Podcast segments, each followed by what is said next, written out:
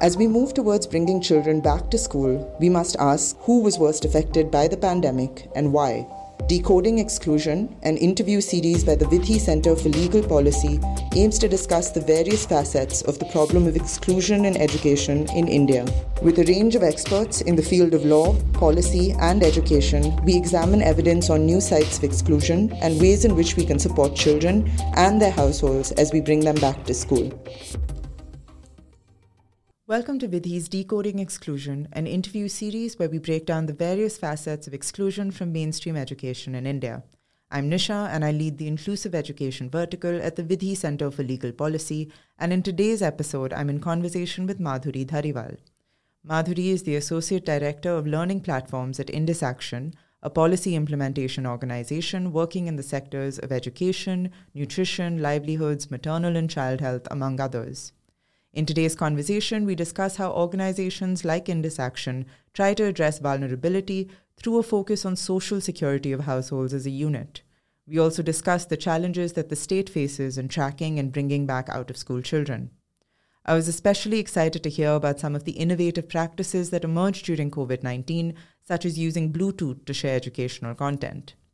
Finally, we talk about the importance of partnerships with communities, with other NGOs, researchers, and practitioners when working in the development sector, and what the role of researchers and organizations like ours should be in times of crises.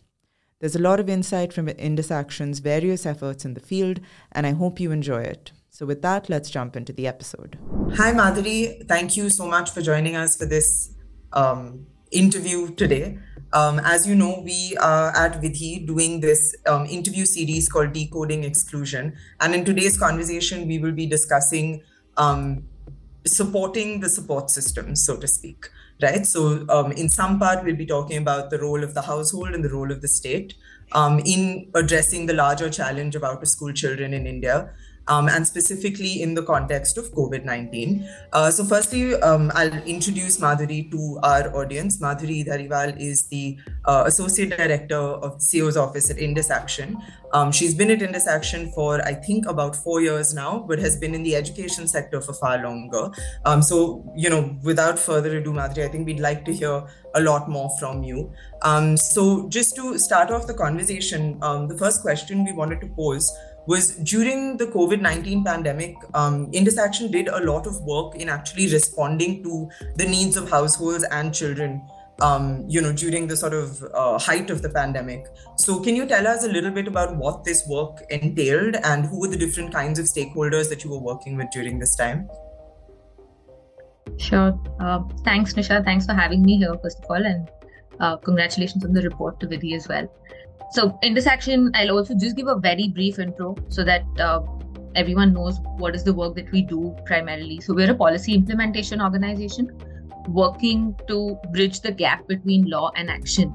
So, what that translates to in real life is that there are policies, um, there are legislated rights that people have, there are schemes and policies created from that. Uh, but there is a gap in them actually reaching the last vulnerable citizen who they're intended for.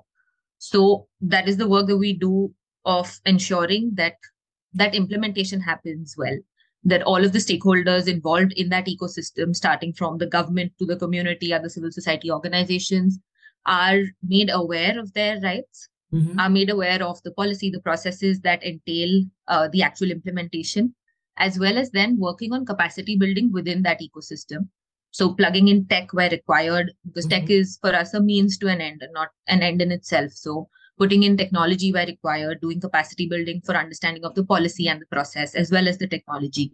Mm-hmm. And within the community as well, building in sustainability measures.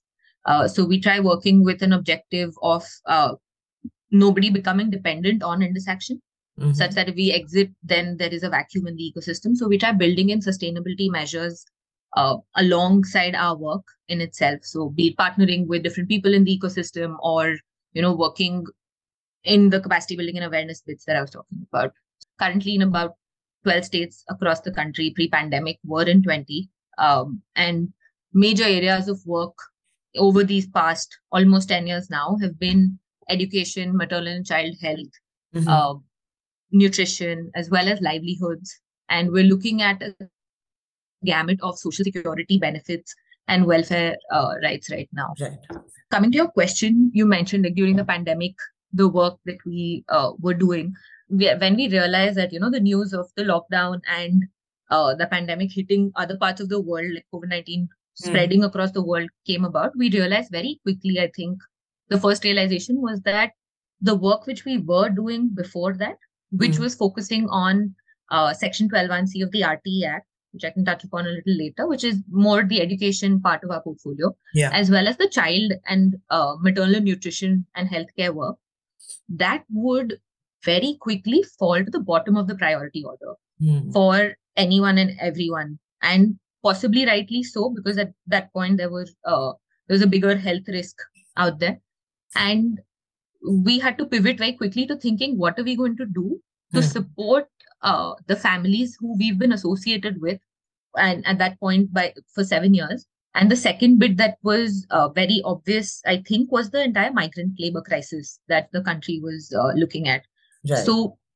our role has always been one of a very systemic uh, player where we've not had too many direct interventions mm-hmm. on the ground but we try working on systems change more so so with that lens in mind we were trying to understand uh, how do we pivot really quickly to support the system in supporting these migrant laborers as well as um, other vulnerable populations. So mm-hmm. there, the first, I think the first things we started doing was we looked into the database of families that we had who had mm-hmm. connected to us through uh, our these the two portfolios I mentioned, and we picked up a subset and we started just calling them. We created like a template of what are these major areas that we want to look at. So yeah there's healthcare there is access to welfare entitlements there is also uh, and specific welfare entitlements that were targeted towards covid so right. there is there was the pmgky which is the pradhan mantri garib kalyan yojana yeah. Uh, and that was launched for like as a special package as well during covid hmm.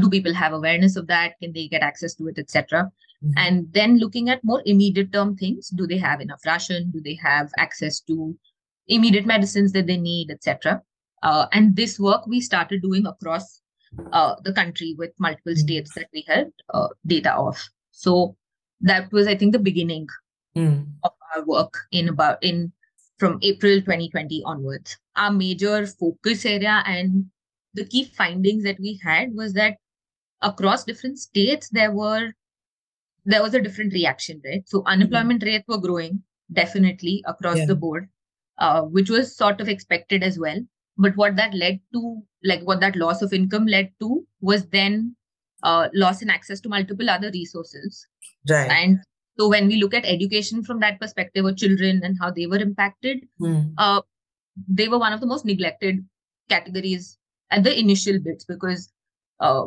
nobody we, we were in a lockdown nobody was going to school mm. uh, healthcare was primary etc so yeah so th- that section got really neglected, I think was one of the first things that stood out to us. Right, absolutely. Yeah, I think I mean across the board because when once COVID hit, um, our focus sort of remained in education and largely on like sort of evidence gathering. And I think our main finding, which is definitely consistent with everyone else who did anything at that point, was that education within the household had been deprioritized in a very big way. And really within you know the larger sort of development sector in india as well right? Because even funding which i mean that became a huge problem that funding itself sort of completely got um, sort of deviated to these other sectors that were definitely and right like like you said rightly so more urgent at that point of time. Um so you know as you said you all sort of decided to change uh, towards working towards like right based um, awareness um, on specific entitlements that y'all felt were more urgent at that point of time. Is that something that Indus Action is continuing to do now? And I think you specifically mentioned, yes, the um, COVID specific entitlements as well. But specific to children, what were the kinds of things that y'all were looking at? Entitlements that I was talking about, some focused on women, some focused on children. And so yeah uh, some were DBTs, so direct benefit transfers. Others were, uh, you know, things in kind. So, for instance, extra ration being given and free right. ration in some areas, migrant workers. So, a lot of these indirectly were impacting children. Mm-hmm. So, when we're looking at access to food or access to healthcare, uh, that was where majorly where children were getting impacted. So, prenatal mm-hmm. care, for instance, right? Um, there is the food that goes through ICDS um. To pregnant and lactating mothers. That was a specific focus area for us as well, mm. where we were trying to understand that is that ration delivery happening on time? Uh, are vaccinations and immunizations happening on time for mm. these mothers and their newborn children? And you know, we realized very small things that came up, like something that an Anganwadi worker said, I can't carry 20 kilos of that panjiri and mungfali on my back and yeah. kind of walk door to door, and which is why I've not just delivered right. in this past month. Oh, uh, and that was such a fixable problem, right? Like easily fixable. You yeah. get an auto and that goes in the um in those narrow lanes with that worker and that yeah. can get resolved. But insights like those were really useful. Yeah. And those were kind of feedback loops that we were trying to give back to governments where we are present in the states immediately. Right right. such that that was you know helping uh, there were multiple other instances where i mean majorly pregnant and lactating mothers i think became a focus for us because uh, they were being i mean I'm, i won't say neglected but they they were sort of more vulnerable at that point fending for themselves and the child and right. so we also looked at uh, access to vaccinations mm-hmm. for these mothers uh, whether that should be or not be was a huge debate. Yeah, in, that time. and so we were trying to work around that as well, uh, generate awareness around it, but also get access to these mothers in hospitals, uh, make sure that they can get vaccinated safely, hmm. go back, or set up camps where somebody can come in, or can it be done door to door, etc. Working with hmm. hospitals on doing that. So some of that work was around, uh, yeah, mothers and children apart from that when we look at like the education sphere per se i think the first few months there wasn't too much yeah. in that sense of entitlement where education because schools were shut yeah. Uh, but there are a lot of efforts that were done uh, by state governments right. in those. Okay so i mean i'm definitely gonna come to exactly that question next. Um, but just very quickly so in your experience because you all kept in touch with these households you know for a large part of the pandemic right? And your i guess your response or the covid response so to speak um, sort of adapted to what you were finding on the field as well, right? So, in that time, could you maybe tell us a little bit of did you see a point in time when households started to slowly try to bring back um, attention onto the education of their children? Like, how at what stage did that sort of happen, right? Most definitely. I think uh, Nisha, you and I both don't have kids, but speak to anybody who has a four year old who's been at home for a whole year and they're very quick to say that they wanted them back in school. So, I mean, yeah. when you start talking to parents and uh, you know, households, I think this was a very huge concern that yeah. came up because one, parents weren't used to staying with their children for that long, uh, right? They're just in terms of logistics for the household yeah managing a child managing food managing your and you're also working from home at the same time mostly yeah. Or if you are to go out then you're coming back home with that health risk to the child uh, during the pandemic and yeah. so uh, there was one i mean there were two camps to this right the whole reopening of school versus not was again a humongous debate i think twitter had a field day with it but that was uh, there were people who were anxious to send their kids back to school. One part was this whole logistics thing of what do we do with this child for like so long. Uh, but the more important bit, I think, was that these are very foundational years for uh, children's development, right? And not only like the academic skills that they're learning, but also mm. the socialization, the soft skills that they pick up in school, being mm. with their peers, with their friends, around their teachers. Like all of that was going missing. Yeah. Uh, and so that phenomena of being a COVID baby was something that was very real, where children yeah. are not used to socializing anymore, not used to sharing what they have. The, the, absolute increase in terms of devices, technology that they started using, TV, mobile phones, etc., because yeah. there was no other alternative for them mm-hmm. at that point. So those factors were on this side of the camp, which really wanted motivated parents to be like, okay, can we reopen schools? Can they be done? And so I think a lot of efforts were taken there to maybe have schools on alternate days or you right. know have different slots for classrooms etc mm-hmm. uh, and then there was the other side which was very scared for the health risk mm-hmm. uh, where and so there was that strong lobby of parents as well yeah. who did not want schools to reopen at all yeah. Yeah. Uh, because they were and because in children immunity is lower etc and so that fear of uh, covid spreading faster mm-hmm. and which did happen in a couple of schools. I remember, yeah. I think Andhra, it was the first uh, instance where they had to then shut down schools again. If I say like timeline wise, sorry, what you were asking earlier, but about three, four months into the pandemic mm-hmm. was when they started resurfacing again. So uh. April, May, June, we I don't think anybody heard any of that, and also because summer holidays.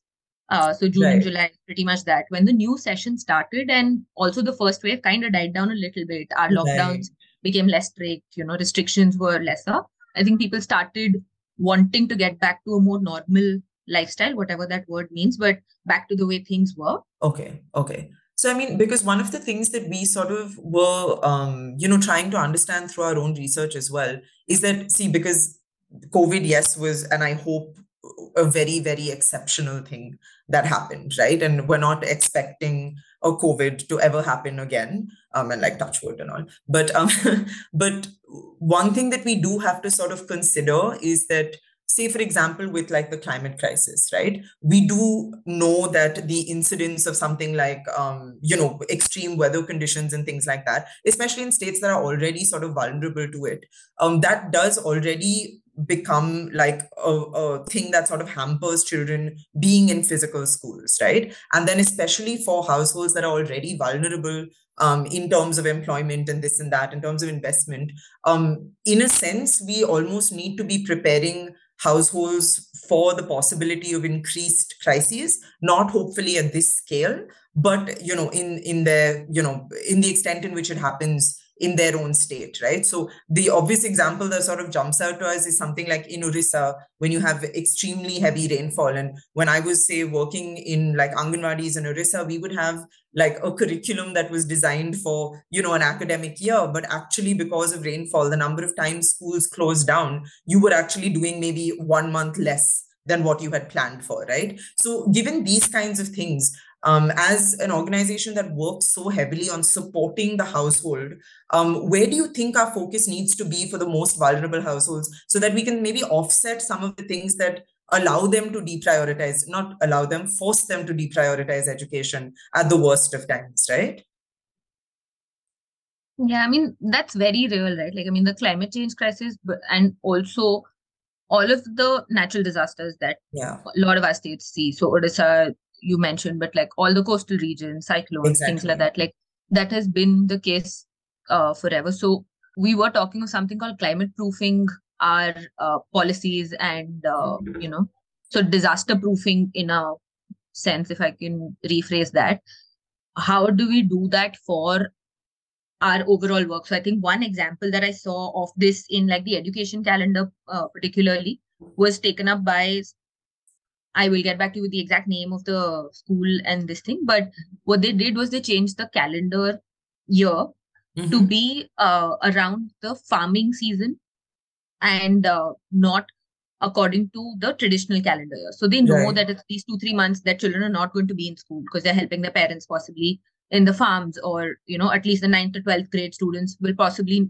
show up one day, not show up for three more days right. and that will hamper their education but right. and they might not need the winter break yeah. per se because they don't traditionally have a winter break in their like life cycle of uh, activities right and so can we just change the calendar mm. of activities around education and right. have it be more suited to a particular state where mm. you hmm. already know that there are uh, you know so maybe keeping something standardized like it starts in July and ends in March, for instance, mm. if that's what we want to do. But then the rest of the year, there is scope for uh, some amount of change within that and freedom in terms of exam schedules, etc., etc. all of those right, things. Right. So, so yeah, so that one example I found was really, uh, you know, useful in terms of supporting the families. Mm. But the other things that we look at, and that is something of the work that we're trying to do right now as well, is how else can we support the family yeah. in instances of uh, any sort of a shock. So, yes, a shock like COVID, for instance, pushed about 240 million Indians back into poverty.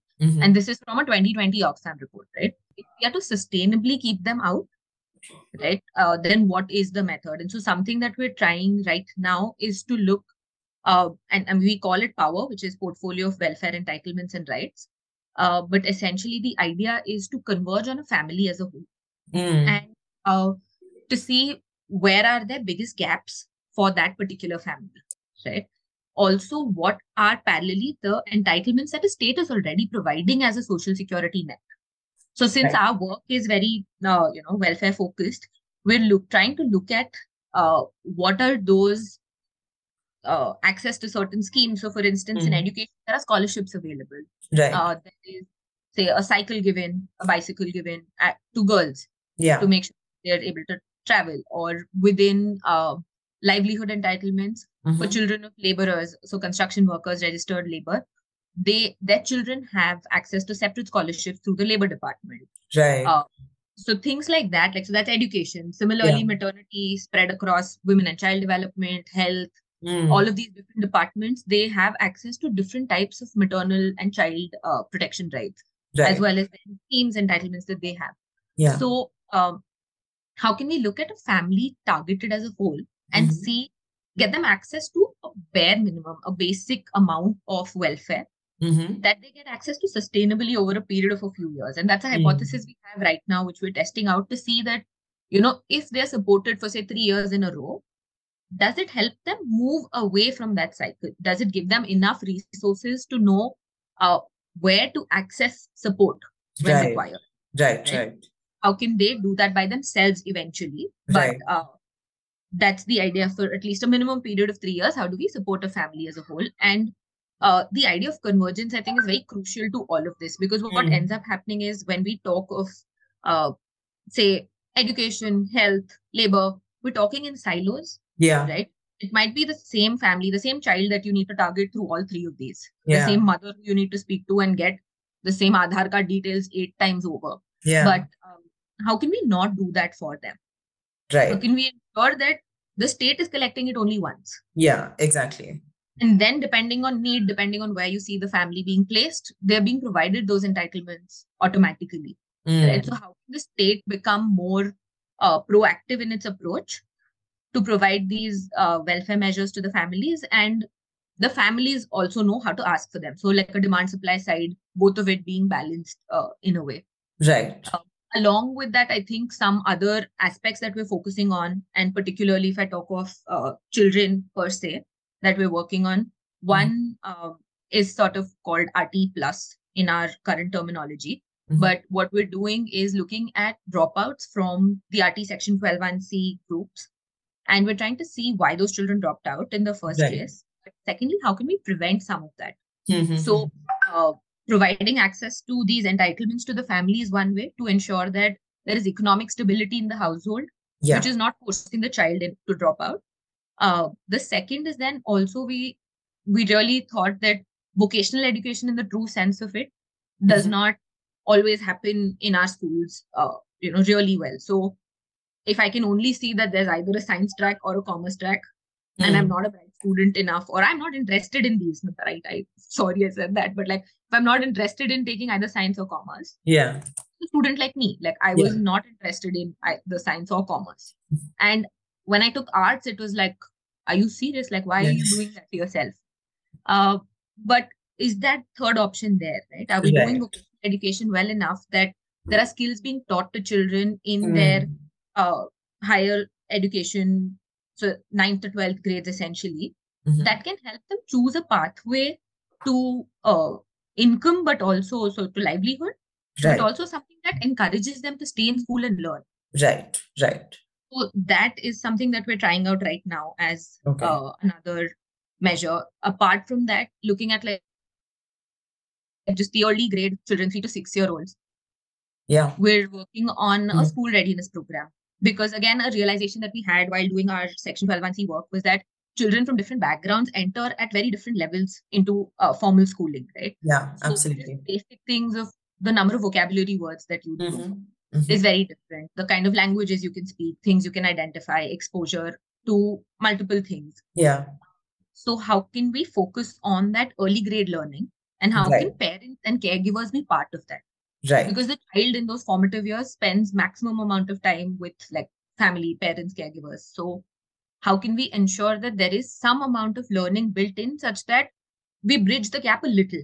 Yeah. We're still not saying that it's going to be the same level playing field but how can we aim for that at least? Yeah absolutely, absolutely. that is another uh, piece. Apart from that i think uh, again, when we're talking of mothers and children, the maternal benefit uh, maternity benefit schemes that we work on, there's a gamut of them. So Pradhan Mantri Matru Vandana Yojana is one, PMMVY, yeah. uh, 5,000 rupee DBT to the mother. But till the child is roughly about a year old is when they get the overall the money. So it is to focus on the mother's nutrition as well as the child's. Right.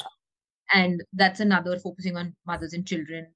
JSY again, so like multiple maternity benefit schemes. Right, right. A really important thing that you're sort of talking about, right? And especially what you first described of like supporting the household in their social security, um, like access to social security in, for a sustained amount of time.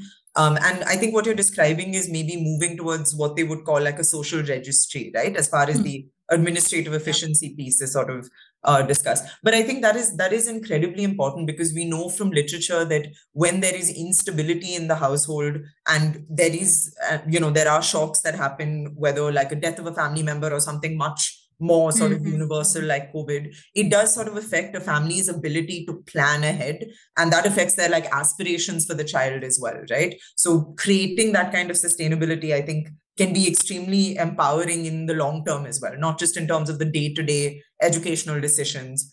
Um, and then, yeah, that that also sort of ties into what you were describing about the uh, the climate responsive uh, kind of schedules, right? That that's incredibly interesting and i think even something very relevant to something like the migrant labor crisis even outside of covid right and we do know that migrant children and i mean migrant households follow a certain kind of calendar over the course of a year and can that be something that we actually look into when we're trying to address uh, this problem but so now sort of coming to what you had mentioned earlier that different states had already been you know or started putting in a lot of effort towards education and re- recuperating um, once maybe the first wave sort of died down. Um, given that again, Indus Action works across so many different states, I think you mentioned 12 currently. Um, so during COVID as well, it might have been at least 12. So what, what was your sort of experience there? What were the kind of constraints that the states were facing, but also what were some of the measures they were able to take to kind of address this problem of out of school children and absenteeism um, and dropouts, you know, during that time? I think just to start off, I guess it the first um, point that I'd want to just put across is that the constraints are very different when it comes to talking about like state governments, uh, the scale at which they're operating. Yeah. The nature of challenges, I think, changes a lot when we're talking from like a direct impact. Can we ensure children in one school come to school versus uh, looking at the entire state and saying, you know, lakhs of children are out of school. What do we do about it? Absolutely. Uh, so just keeping that at the back of backdrop of whatever i will talk of now mm-hmm. is really important because in those i think the first few months the number of innovations that happened around education across the country were tremendous right yeah um, so i mean teachers parents administrators educators at different levels everybody was going through the same covid crisis so even as a teacher if i'm at home i still have my child as well to take care yeah. of possibly along with ensuring that there are 30 children who are trying to pay attention to me on that screen and everyone speaking at the same time uh, utilizing a technology i don't know how to use yeah uh, for the first time i'm hearing of these words called zoom and google meet and i have no idea how to deal with all of that yeah. and i'm supposed to deliver content that is effective that ensures children are also learning mm. and you know take care of their mental health my mental health all of it yeah in the middle of that pandemic so i think I, for one, am deeply appreciative of the work that education departments across the board have done mm-hmm. in both government schools and then private schools as well, where you know things have been taken up. So I'm yeah, just upfront, like very appreciative of the efforts that have gone into at least trying to make sure that we're not just letting go and being like sorry yeah. we can't do anything uh you know there's nothing that's possible yeah so and if i talk of specific state initiatives you know different things that were taken up so uh, in Chhattisgarh, I saw multiple initiatives. I'll talk of one or two. Uh, so Padhai Tuhar Dwar is one uh, that was taken in Chhattisgarh. That means education at your doorstep, essentially, and that spoke. That basically was uh, education, like teachers, etc., reaching the school, uh, reaching the child directly. So how can education reach the um, child instead of the child coming to school?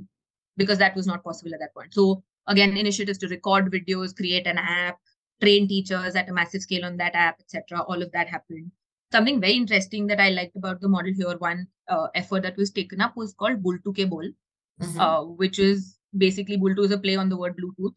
Okay. So there are areas where there is no internet connectivity. Uh-huh. Uh, and so how do you download content, right? How do you upload anything? And so wherever there is internet connectivity, you go download it and you can use Bluetooth to essentially transfer that uh, material later. And there's one person or one place where there will be material and you can then transfer it on just using Bluetooth.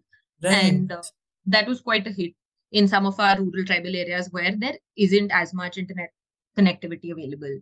Right. Uh, I saw Rajasthan state government, I think, had done a really good job in terms of their setting up their education. Um, again, this online system, having the same, same route of like training teachers, etc. But everywhere, I think there was some new innovation, something that was tried, teachers going uh, using like bicycles and uh, vans to go to villages and then teach. So right. some of those were systemized as well. You know, mm-hmm. like there were a fixed set of teachers who were doing that as part of the department. Right. A lot of PD happening, so professional development happening yeah. across the board is something that I saw as well. Mm-hmm. Um, but what are major enabling factors, right? In a state like there are efforts that different education departments were taking. Some things that I realized that everything is political in a way, right? Uh, not a new realization, but something that just came back. No, I know. Yeah. Uh, you remember it in a time of crisis, and then it still surprises yeah, you sometimes. Exactly. Yeah. So, uh, like everything was is political, but mm. and so it was sometimes very person dependent. Mm. You know, if there was a really passionate, driven individual who wanted to make a difference, it would show, and that would show through in the efforts in the state as well.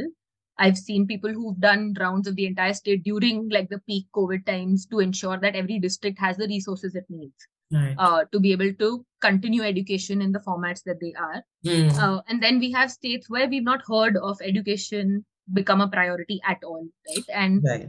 those places, like I think, where the, I mean, it's a good and a bad thing in a way because if it is somebody who's really driven and has the power to make that change we've seen it happen but yeah. where that will has not existed or where for the person and the group of people decision makers if it's mm. not been a priority it's not mm. been something that has been taken up as such and yeah so seen both of those and i think a second realization was just majorly that partnerships and allies are very crucial mm-hmm. so uh, again there were state governments and um, where a lot of ngos people, organizations, both, you know, just individuals interested in supporting the state and also where there was openness to accept those new ideas, to try things right. out, to get that support, and where people were willing to partner uh, mm-hmm. and sort of provide it.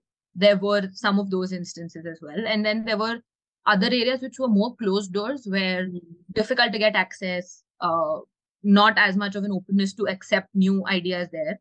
And so saw both of those situations. And I think, yeah, so everything is political and then partnerships and allies are crucial were like two big takeaways from Right. But I, I think you've raised a sort of important point um, because one of the conversations that was definitely happening during the time when we were talking about, okay, should schools reopen, right? Just around that question itself, one of the big questions that came up was how much should we decentralize this? And this is, of course, a larger policy question we're constantly, an implementation question, right? Where we're constantly asking ourselves. So, what you were talking about in terms of you know it's it's very different to talk about getting children to their own school versus the state at scale and then um you know i mean all of the examples you sort of spoke about kind of have to balance between those two things right? Even when you say there are if there are passionate people so many things can happen uh, versus when not. So at what point of time or like at what level do you think that decentralization becomes important or where do you sort of stand on that on that question? I think i'm a firm believer in decentralization uh, but when we talk of decentralization then it has to be if we look at like 73rd 74th amendment panchayat mm-hmm uh, the entire decentralization conversation there, then it has yeah. to be fund, function, and functionary that gets transferred. Mm. So more often than not, what I've seen is that the function gets transferred.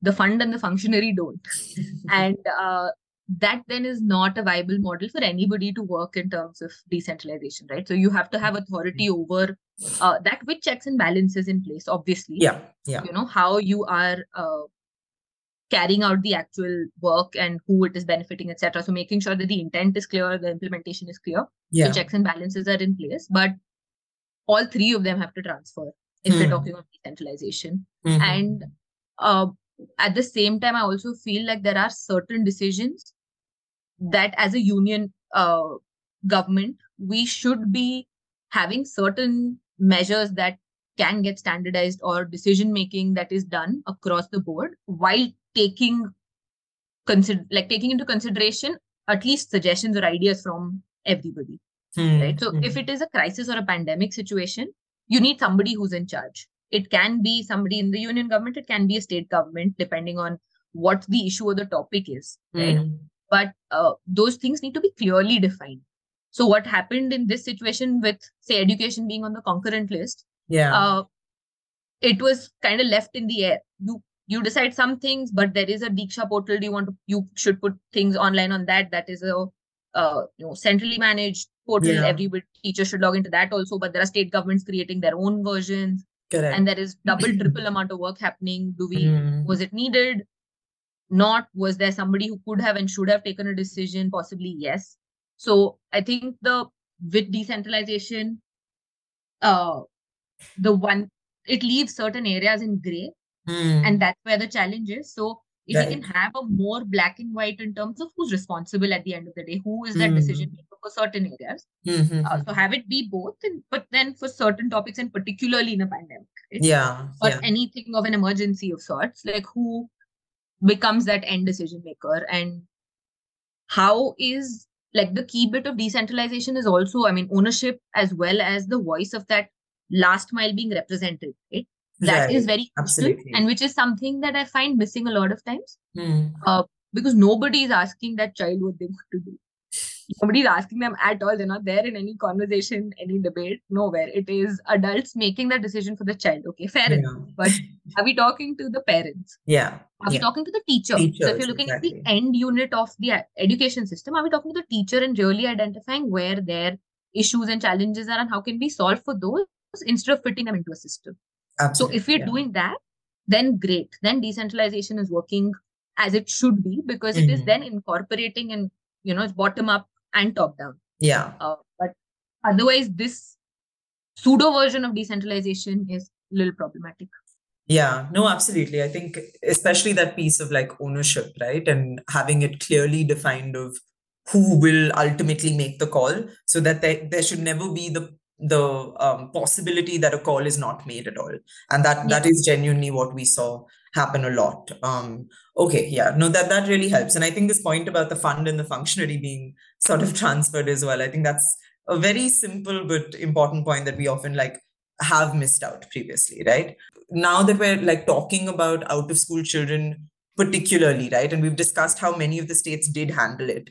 One thing that we are all very clear on is that even though the pandemic has sort of eased down, and I don't, at least we're hoping it will not come back the way it was, um, we do know the problem out of school children stays. And a lot of the children who did drop out or were absent for prolonged periods of time have not really returned to schools, right? And even in some cases where they have, absenteeism maybe continues to be a big problem, especially with, say, for example, children with disabilities. We, you know, did a study and uh, we found that within about a month of them trying to attend online classes. So these were obviously children that already had access to internet, to devices, and all of that. But because their content wasn't accessible in some way or the other, um, they very quickly lost interest, right? They were just sitting and staring at a screen and not receiving anything. And the moment they did that and they were absent for like three, four months, now that they're back to schools, they're still like, we've missed out so much. It's very difficult for us to actually catch up, right? So, given that, what what do you think, in your opinion, or maybe based on what you're seeing on ground right now, should be where the state focuses in trying to bring children back to school or addressing this problem in, in a very real way? Right i mean out of school children i think as you rightly pointed out it was an issue Yeah. pre-pandemic it continues to remain an issue post the pandemic it's um, the major difference is i think the magnitude has increased and uh, a similarity is that the data doesn't capture that Hmm. right so even pre-pandemic when we were looking at the numbers for out of school children i mean not having data across the board like publicly available data is a challenge i think Yeah. in multiple spheres not just this one but particularly when we look at like out of school children, there have been multiple efforts under uh, so previously uh, under the Rajiv Gandhi Shiksha Mission there were these night shelters that were run Yeah. uh, post that there were bridge programs that Mm. were run so state literacy mission authorities uh, Yeah. so RGSM SLMA all of these within the education department and then Samagra Shiksha now as it is Mm. were running bridge programs in different uh, states right Mm. and with the intent to bring out of school children back into mainstream Right. mainstream education essentially that was one of the biggest uh, agendas and the second was that can they at least finish 10th and 12th Yeah. uh, schooling through open schooling Mm. so either IGNOU or whichever open school access uh, board that is available Mm. can they do that and i mean i used to work at a night shelter um, i taught at a night shelter in raipur and so some of the some of experiences are coming from there and then some of more what i saw during covid and what i'm Mhm. seeing now but uh, there is no clear mapping of these out of school children Yeah. right that remains single-handedly one of the biggest issues that i've seen Yeah. is that there is absolutely no record of uh, how many children, even in a given gram panchayat, are out of school. Mm. So I'm not saying at a state level you should have every single, you should actually have data of every single child that's out of school. But Yeah. even if you want to go as micro as a village, Yeah. right? Uh, the gram pradhan there might be able to tell you, Yeah. right, a vague number. But is it documented anywhere? Do people really are we cognizant of this as a fact published somewhere that you know in this particular gram panchayat there are 50 children who are out of school? Right. Right. don't right and what that leads to then is the rest of the cycle of the problem so Mhm. during covid we saw a lot of migration in and out of cities into villages back home people shifted children who were studying also were moved out of schools uh, schools at certain points where children were then failing you Mm. know because they couldn't catch up to education so in the first year i think nobody particularly would have failed children in terms of Yeah. even if they did pass exams and stuff like that there was considerations there but Mm. in the years that follow uh so last year and then this year Yeah. uh children have been facing that sort of an issue as well right so i Mm. mean either they drop out because they don't understand to the point that you were making earlier like now they're unable to catch up Yeah. uh so that's another reason why they're dropping out in the middle of school years now Yeah. Right and then the there's a whole gendered component to it Absolutely. so once children are out of the schooling system uh, girls particularly even more difficult to get them back into Yeah. uh, the system again because now they used to be doing the housework or you know the other issues that are associated with girls not being part of the schooling system already Mm. Mm. early marriages etc so one area which i feel we should tap into Mhm. and we've not as a i mean as more of a systemic effort right not Right. just i'm talking about one organization doing this or not but tapping into the community Mhm. to ensure that this is recorded and then taken up Mhm. as an important issue we've not been able to do that right Mm. so i know if there's a child in my house who's out of school right if i want to get the child into school or if i want to just report that that child is out of school right, Right. now i have no way of doing that Right.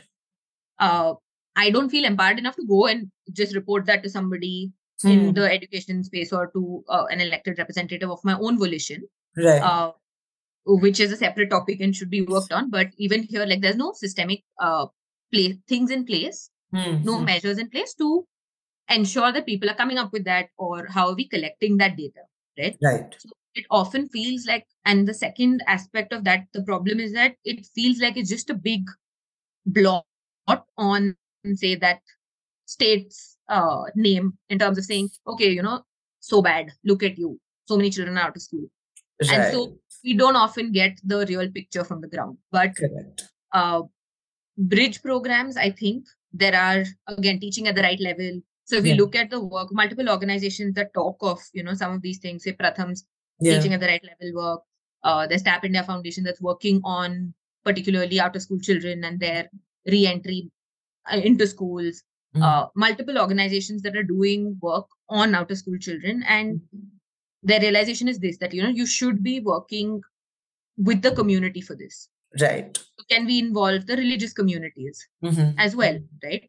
So can we have a pandit and a Maulvi and a padri speaking about these things? And can they also be encouraging that within their communities? How can this become a Mm. more community driven approach Mm. where we are we want to highlight that okay so many of our children are out of school and they should be in school. Right. And the government also then creating those systemic measures where Mhm. one it can be reported and second how do we accommodate? So right. in terms of programs i think uh nisha there are so many out there right? Yeah. So i wouldn't comment on like that we don't need to reinvent the wheel there. Yeah.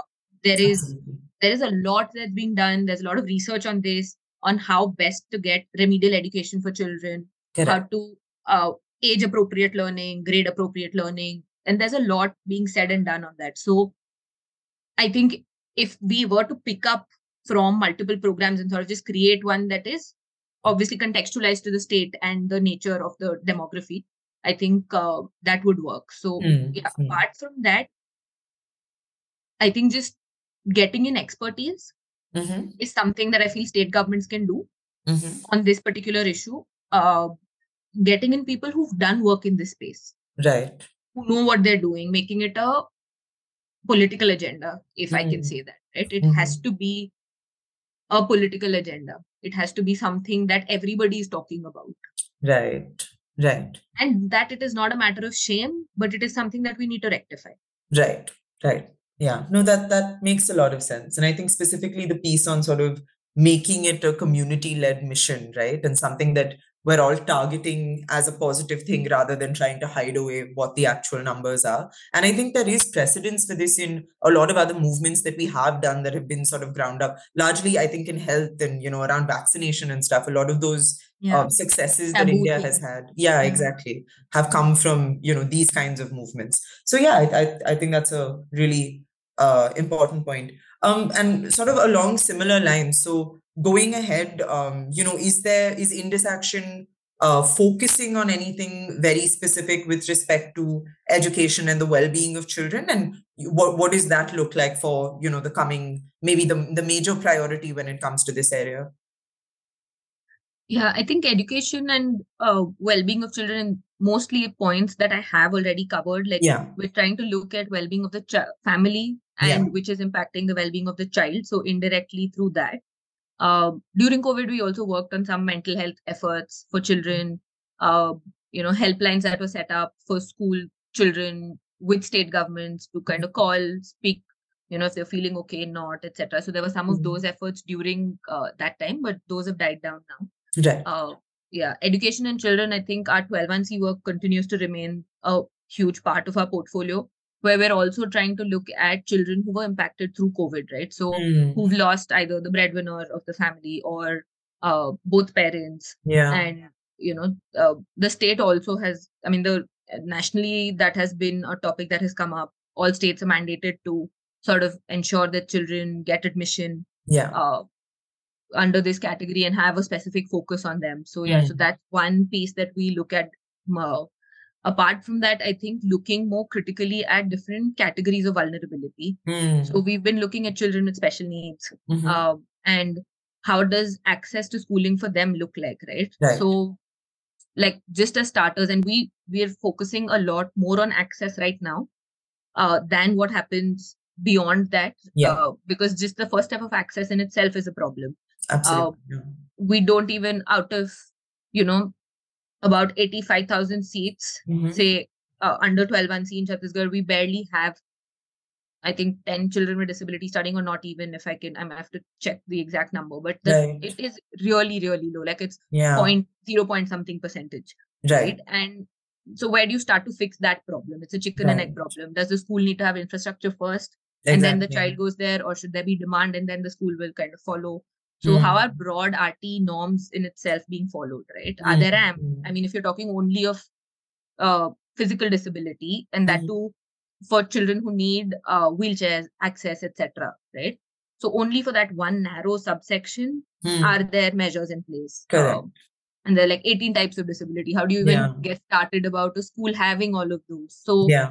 like children with special needs is one uh, children in need of care and protection so Yeah. there there are orphans uh, children that have been given up to the state etc Yeah. how are they being addressed and looked at because Mm, these are further categories of vulnerability Mm. within like a subset of children who might be vulnerable this is even the most highly prioritized or pvtgs for instance um, how are we looking at those tribal groups and Yeah. uh, where can the system support them Right.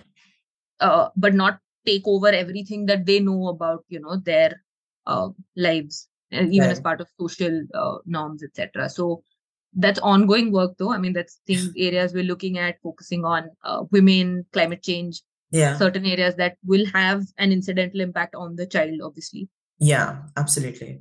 Okay, okay. And then I think uh, because we're we're almost reaching that one hour mark as well.